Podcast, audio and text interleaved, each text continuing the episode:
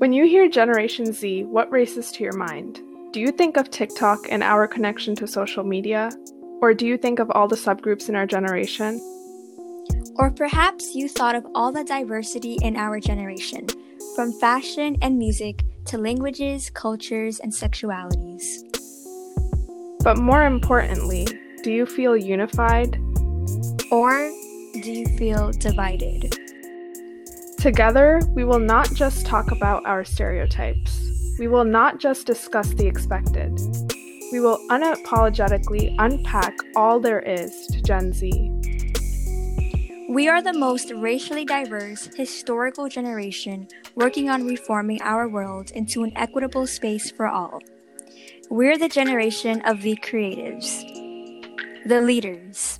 Hair deserves a law because there's, there's, there's discrimination that follows. And at the end of the day, this is a democracy. This is a democratic nation. And mm-hmm. all types of Americans, you know, need to be protected. The advocates yes, I will continue to speak about this as much as I can because listen, it's just like a door open for me and I'm not going to close it. Yeah. People are going to be so tired of me. They're going to be like, "Bro, shut up." Like, you know what I mean? But I'm not going to stop talking. The disruptives. And then he was like, "Oh, I thought you were practicing how to pick locks." And I was like, "What I like I don't need to practice that. Like what the hell does that have to do with anything? And then he was like, "Cuz you are a terrorist."